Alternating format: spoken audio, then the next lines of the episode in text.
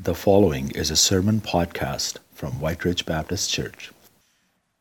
Just before I, I get into the message, I just want to uh, remind ourselves of um, a couple of things that are coming up. And uh, one of the things that we are looking forward to in two weeks, January the 22nd, is Come to the Core. This is uh, an opportunity for us to gather on an evening and to be equipped and instructed. The book that the staff have been reading for the last several months is called You Are What You Love. It's, um, it's a book by James Smith, and it's really talking about the power, the spiritual power of habits. He calls them, he calls them liturgies. And he tells us and teaches us that without you realizing it, you and I have built into our lives a whole bunch of secular liturgies, little habits and practices. And God wants to renew us, and that's part of our discipleship, is us being renewed in our habits. So the staff, pastoral staff, are going to be teaching you that evening and, uh, and commending this book. We're going to get more copies available, but uh, we commend that to you, and I hope you can join us that evening on January 22nd. We also want to tell you more about uh, Come to the Table that um, Pastor Doug has mentioned it already. And uh, I want to encourage you to join us uh, a week and a half away, January the 18th. We start to have the meals. If you're new in our congregation, maybe you've been checking us out online and now you're going to start to show up and, and be here in person. You know, what a great way to get connected I believe that God calls us in the New Testament to be committed, connected, contributing, and serving Christians. We are called to be those kinds of people. And one of the ways you can start to get connected is just have a meal. Join us for a meal on a Wednesday evening, and you'll get to know some people at your table. Maybe you want to invite someone completely outside of the church, a friend or neighbor. This is an opportunity for you to offer some hospitality, bring them and then, if you're interested, following the meal, a very easy entrance, everybody's welcome. We'll find a table for you where you will be at a discussion group that can be studying what we're doing in our life path journey, the Gospel of Matthew. So, the sermon that is preached on the Sunday can be discussed and applied and talked through on the Wednesday. And that's what many of our life groups and other groups are doing as well through the week. But on Wednesday evening, you have an opportunity to join us and be part of it. And as Doug has mentioned as well, there's the, um, the, the Matthew gospel that is being made available. There's, there are more. I saw a whole pack of them at uh, the, the Welcome Center. And you're welcome to buy one for 10 bucks, and then you can take notes and you can talk to your group in discussion and share and uh, meditate on that further. So, well, we're returning to the Gospel of Matthew, and I want to just revisit how we unpacked it back in the fall when we started. The Gospel of Matthew is really five discourses that is prefaced by a prologue of the birth of Jesus, chapters 1 to 4, and then the epilogue, which is the, the death and resurrection of Christ, uh, chapters 26 to 28. But in between those two uh, introduction and conclusion, there are five sections. And we know that because the, uh, the, the author, Jesus, is, is quoted as saying five times and when Jesus finished these sayings, when Jesus finished instructing, when Jesus finished saying this, and so on, five times. And it's, it's a clue to us as the reader that Matthew, now as the writer, is moving on to the next section of the stories and the life of Jesus. And so he's moving on. That's the way we're studying this incredible book. And we've decided we're going to study it for about a year and a half. And we just finished the kingdom values, the Sermon on the Mount this past fall. We're now into kingdom advancing. This winter, after Easter, we're going to look at kingdom opposition. Then in the summer, kingdom authority. Then in the fall, the Olivet discourse is in there, kingdom coming. We're talking about Christ talking about the future. And then finally, in the winter the, the death and burial and resurrection of Jesus Christ. And so we have this opportunity to be discipled by Jesus through the Gospel of Matthew. And that's what we're inviting you into. There's a, an incredible uh, verse in, uh, in Matthew 11, actually, the next section, it says, From the time of John the Baptizer until now, the kingdom of heaven has been forcefully advancing, and forceful people have been seizing it. That has often caused a lot of confusion. What is it talking about?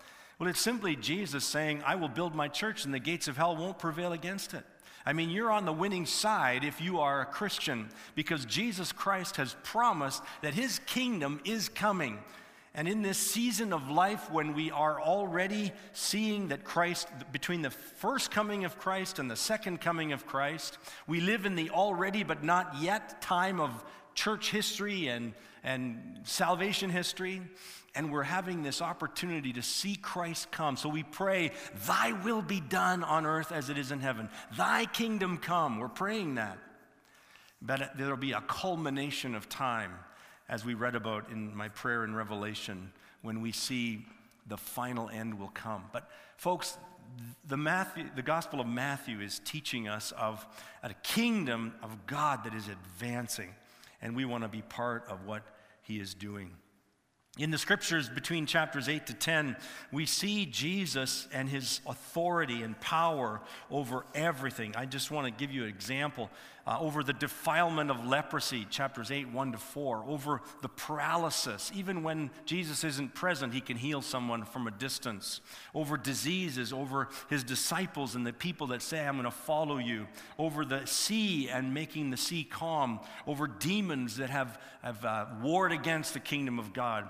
Over depravity, over social divisions, over dietary laws, over death, over the deaf, mute, and blind, spiritual harvest. I mean, over the next few weeks, we're going to be looking at all the ways that Jesus has shown when he walked the earth, he had control, he had power, he had authority over all of these things to bring about his kingdom. And so, what do we as readers in the 21st century do? We read this and we say, that's what Jesus is all about. That's what his kingdom is all about. That's the side that I'm on when I sign up to be following Jesus.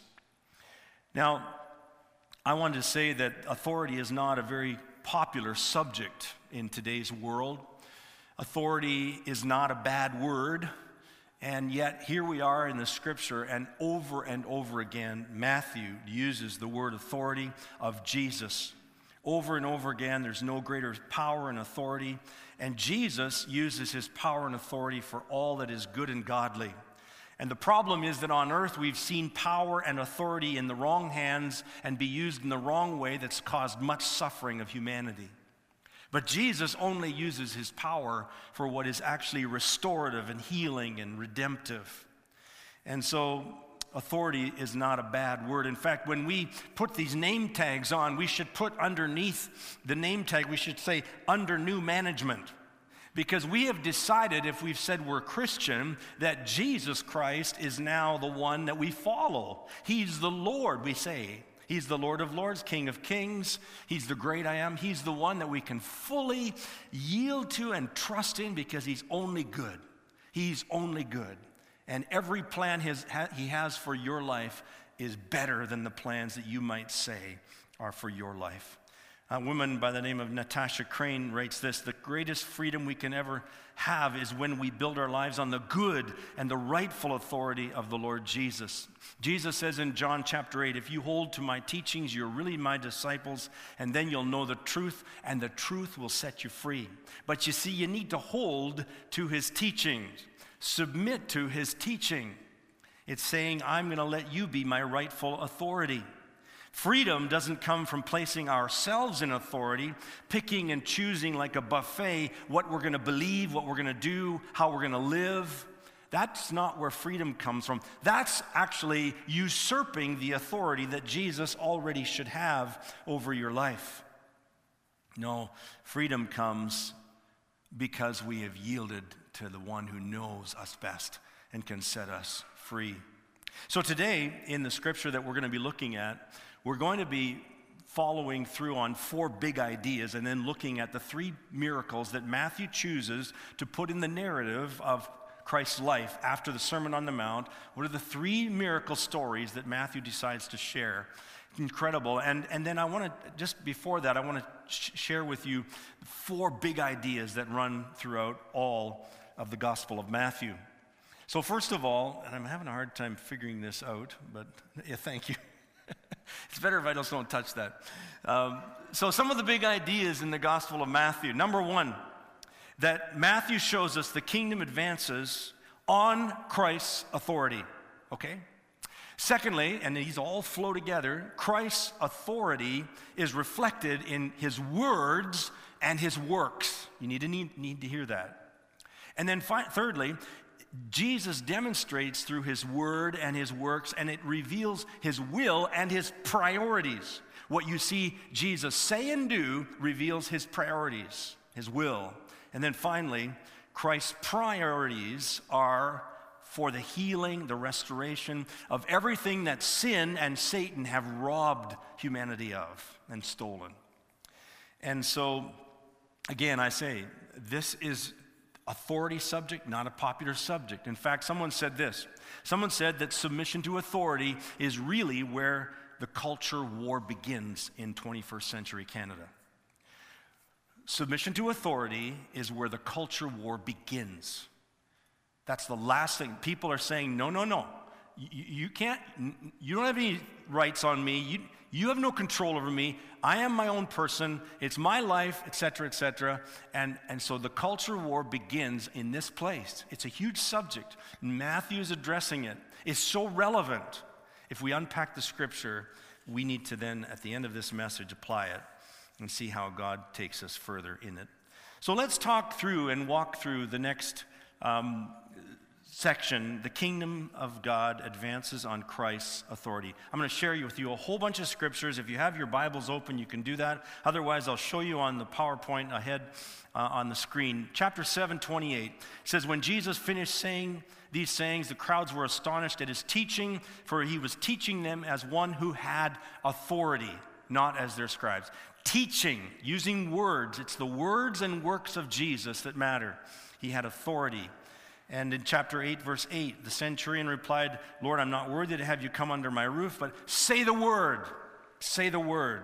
And I say to one, Go, and etc., come. Then uh, next week, we're going to be talking about this calming of the sea. They marvel at him and they say, What sort of man is this that even the winds and the way, winds and the sea obey? The obeying is the authority word. They obey him. Chapter 9, verse 8 When the crowd saw the healing of the paralytic, they were afraid and they glorified God who had given such authority to men, to Jesus. Chapter 9, verse 28 Jesus heals two blind men. And he says to them, Do you believe that I'm able to? That's an authority question. Do you think I'm able to do this? Chapter 9, verse 37 the harvest is plentiful, but the laborers are few. Pray for the Lord of the harvest. That's, a, that's an authority word, lordship. Pray for the Lord of the harvest to send out workers into his harvest field. Chapter 10 and verse 1 And he called to him his 12 disciples. And what did he do? He gave them authority. He gave them authority over unclean spirits to cast them out, to heal every disease and every affliction, and proclaim as they go. Verse 7 the kingdom of heaven is at hand. What is the kingdom of heaven all about? It's about this restoration, this healing that is going to come with Christ. And then what does it go all the way to the end? Third last verse of the whole Matthew gospel. Jesus came to them and said to his disciples after his, uh, his resurrection, All authority in heaven on earth has been given to me. Therefore, go and make disciples of all nations baptizing them in the name of the Father and the Son and the Holy Spirit, teaching them to obey everything that I have commanded you, and I'm with you to the very end of the age.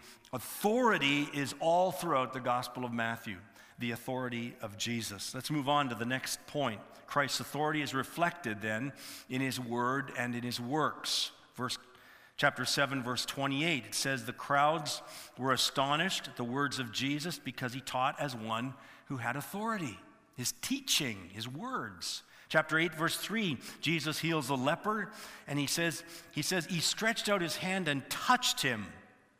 And he said, words, he said, I will, I will you to be healed.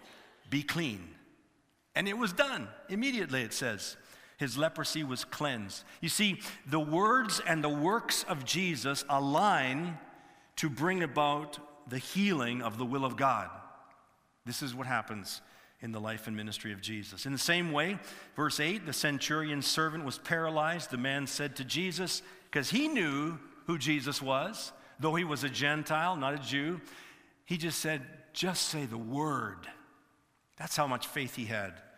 And the response is in verse 13, Jesus says, Go, let it be done for you as you've believed. And Matthew says, The servant was healed at that very moment. At the moment, Jesus said the word. The words and the works of Jesus align to bring about the will of Jesus, which is the healing in this, in this situation. Can you imagine the centurion?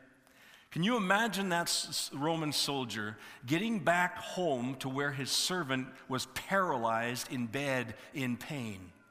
And he's comparing notes and he's saying to the other servants, maybe, what was the hour? When did he, when did he get healed? When was he okay? And they describe to him the hour, the day, or the moment.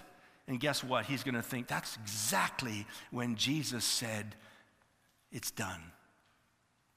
You know, I had story after story of my grandma and my grandpa Jank in Germany during the Second World War. And my brother and I are working together on trying to bring together some of this family stories and history.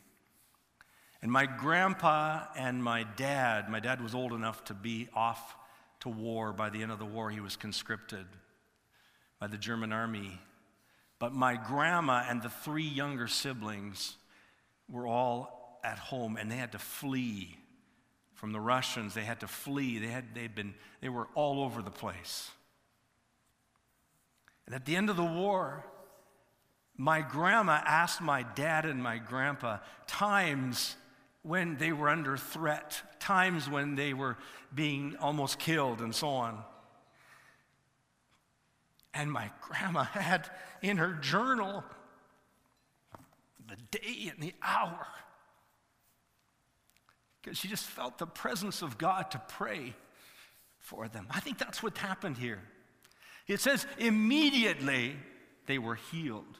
You see, the words and the works of Jesus, the deeds, the actions of Jesus align to bring about the way. He's got all authority, he can do what he wants. That's what is being taught here. Once again, uh, we'll look next week at Jesus rebuking the wind and the waves. You try doing that someday. Just stand out on a boat in the middle of the storm and just rebuke those wind and waves. See how it goes for you. But Jesus, can you imagine being in that boat? Just calm flat immediately. This is what Jesus' authority is all about. This is what the kingdom of God is all about, is whatever Jesus wants, he's going to get. It goes on in this next point, and that is that his word and his works reveal his will and his priorities. The very words that he uses in his conversation with the leper have to do with what he wills. The man says to Jesus in verse 2 If you will, you can make me clean. In other words, if you really want to, I know you can do this. The word is dunamis, the ability, power, dynamite, where we get that from. If you will it, you have the power to do it. That's what he's saying. And Jesus just responds with one word I will. I will it. I do want to do that. And guess what? I have the power to do it. So be healed. And he was done. The leper, all that infectious disease on his skin was absolutely wiped away with the word of Jesus because it was his will to do so. He willed it, he had the ability to do it. Same with the servant of the centurion and Peter's mother in law. These three stories, it reveals the heart, the essence of the kingdom, Everything that had gone wrong, Jesus is going to make right. This is why he walked the earth and did these things. And we don't see it fully realized on earth right now, but it shows the kingdom active and at work when Jesus walked the earth. Paul also reminds us that we have this opportunity to have our will transformed and have the ability to obey God in his will.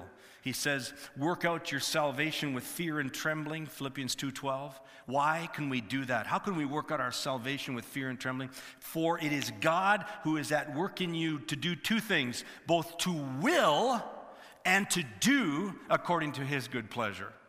You see, I, to, I need sometimes in my Christian life, I need a new wanter. I need to want what he wants.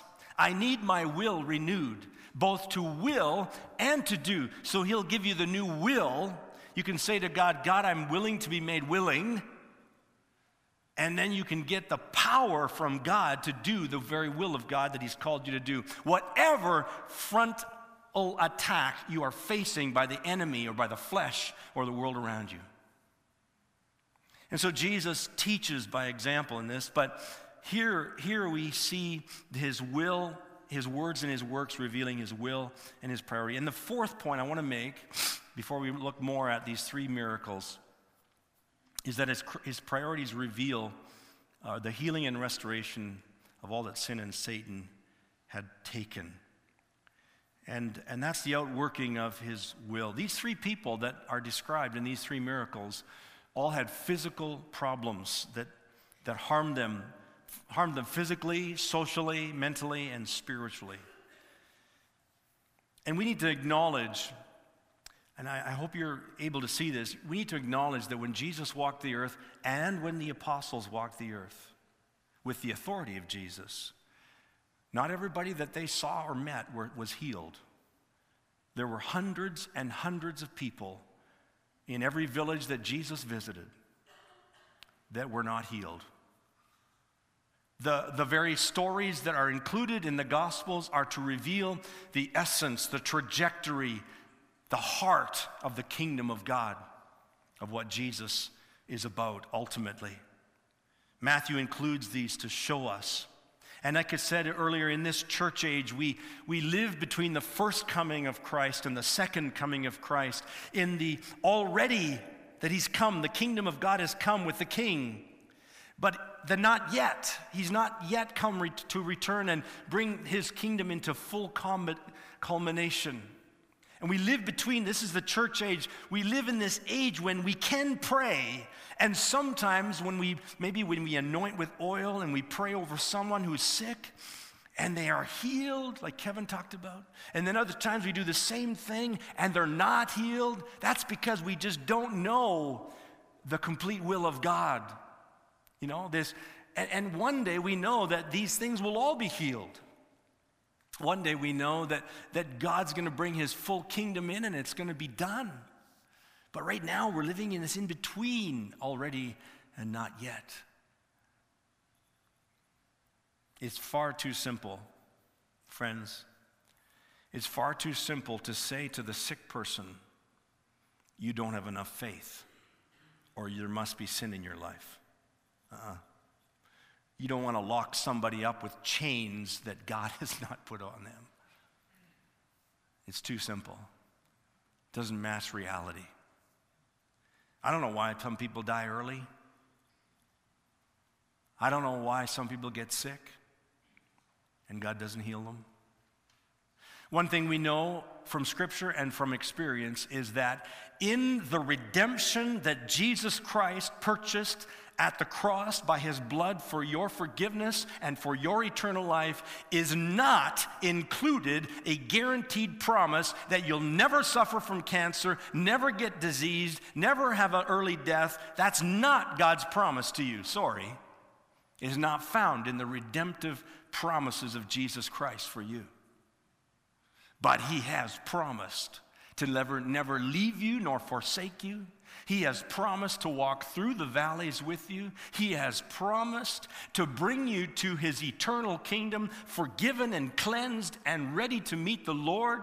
He has promised so much, but folks, don't put on him things that he has not promised because one day you'll look back and say, I needed that. I didn't realize it on earth, but I needed that. Far too big of a subject for us to cover very well this morning. But let's move on.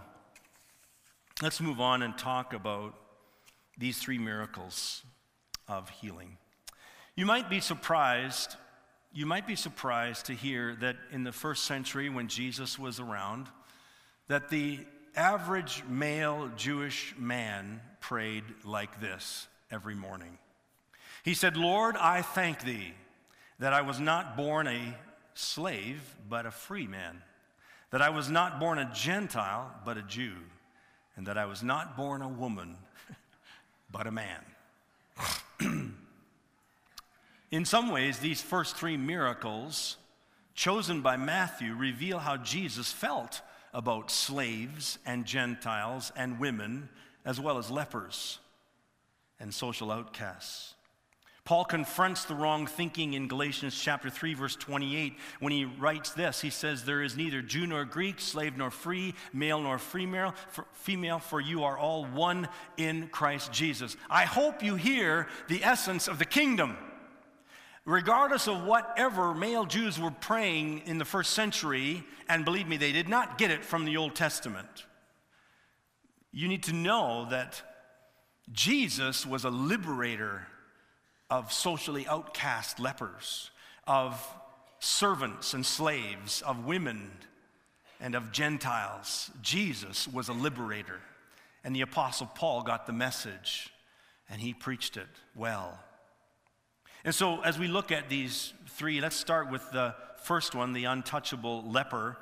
And I want to talk about the healing that comes because of Christ's kingdom for the alienated and the outcast. This leper had various needs. He didn't just have the physical need of healing from this terrible disease, this infectious skin disease. Paul Brand, the doctor, writes a book and talks about having worked among leprous communities for several years, that the disease of leprosy wasn't just the disease that was the worst problem, it was that it actually didn't allow the, the leper to feel.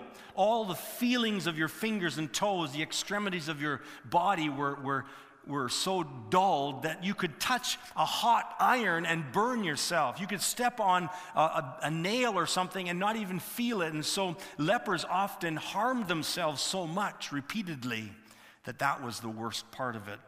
This man, this leper, had the physical need of, his, of Jesus to touch him and heal him, but he also had the social need of being restored to the community that he had been ex- exiled from. And after Jesus heals him, he tells him to go show himself to the priest. Why? Because he had to get the official stamp of reintroduction into the community.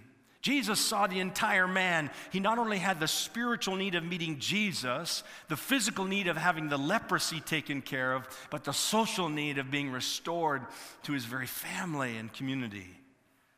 And these are the priorities that the kingdom comes with. We ought to be on that side, folks. We ought to be all for spiritual, physical, social healing, being part of the solution, whatever that looks like today in our praying, in our helping, in our serving, in our giving. That's what it's about. Secondly, this invisible servant I call the person because the centurion is the one who talks about him. And in the interaction with this soldier, uh, Matthew puts more space on that story than the other two in his storytelling. And Jesus was clearly impressed with this man's faith. In fact, there are some apocrypha writings. These are these are the hidden writings that were accompanied around the time of the New Testament. They describe what some of the Jews believed, but they're not canonical, they're not authoritative scripture, but they describe social and historical background. And in one of these letters that was written around then, it talks about how the Jews believed that the heavenly feast would be attended by only Jews and not by Gentiles. Now, that completely runs against the grain of what the Abrahamic covenant was all about. That when in Genesis chapter 12, when, when God talks to Abraham, he says, All nations, all ethnos, all peoples, all Gentile peoples will be blessed through you. The Jewish people often didn't get that. So they had this idea that, the, that heaven was all about this Jewish fest, not taught in the Bible. And yet, here is this man in verses 10 to 12, And Jesus said some incredible things. He says, In all of Israel so far, I have not found faith like this centurion, this pagan Gentile. In fact, he goes further. He says that some of the sons of Abraham will be cast out, and room at the table will be made for these Gentiles. That was an affront to the religious leaders that heard these stories. Jesus acknowledges the reality of a real heaven and a real hell and the need for faith in Him. No religious pedigree, no religious performance is going to do it. It's only because of the grace of Jesus Christ that anybody is going to be there. And the third story, this incredible little one sentence of the healing of the ignored and taken for granted, this mother in law of Peter, in this triad, this is the most incidental, hardly mentioned. In fact, you wonder if even the people that were walking into Peter's home where his mother perhaps was in a back room laying sick with a fever, if they were even concerned about her. Because we read later on that in verse 16, so many people crowded the house that were being healed. And yet Jesus, Jesus saw her. Jesus thought of her. She was not going to be overlooked. Can you imagine if that would have happened? Can you imagine if Jesus would have been in the front room and all lined up outside were all these people that were being brought to be cared for and healed and helped by Jesus, but in the back room is Peter's mother in law dying of a fever? That would have been awful. But in that time, many women were overlooked. Status of women, first century, was awful. Jesus said, There's no way he heals this mother in law who gets up right away and starts to serve all the guests that are found in verse 16 of this text. And so these three miracles form a triad of demonstrating the priorities of the kingdom to remove the barriers created by physical health, infirmities, social status, and race and gender. And anyone at any time that feels disadvantaged for these reasons can know that Jesus is on your side. He is for you, He is with you. He stands for the kingdom community, and He wants you and I to stand up for that stuff too. To destroy all the walls that, that humanity has built up based on sin and Satan have built up based on these divisions, he wants us to destroy them. You in your small corner, and I in mine. What does it look like for us? I want us to take a look at some next steps before we conclude the message. And, and I just want to know what, what, how do you respond to this message? And I think that one of the fundamental things that that needs to be looked at as we respond to the entire passage of Scripture that's coming up in the next few months is this how do we respond to authority? What would it be like for you to take an authority inventory of your entire life, starting with your childhood and going up and into your marriage and family life and your school and society, and a team, a workplace, a church? You see, your mature, maturity, your advancing in the kingdom and in the faith is going to be directly proportionate to your ability to respect the authorities that God puts in your life. And your ability to say, I'm going to submit to Jesus. And if Jesus puts that person over me for some reason in that context, I'm going to trust him. So maybe that's one way to respond is do an inventory do you see authority figures as people placed in your life by God? And has the Spirit of God indeed, possibly even this morning, put his finger on some area of your life that you're wrestling with? May God bless us. Amen. Our Lord Jesus Christ, to you be all praise, to you be all glory, to you be all honor. You have all authority, and we thank you, Lord, for how you see us, how you save us and how you heal us. And you've healed us in the most crucial ways we ever, ever could need. And that is that you've made a way for us to have relationship with our holy God. And we thank you for that. And we thank you for also how you see us in our circumstances and how you see us and heal us in ways that we don't even know. Thank you for carrying us, Lord. We thank you for your love and for your sovereignty and for your grace. Please bless each one as we go from here. We pray this in Jesus' name. Amen. Have a beautiful day.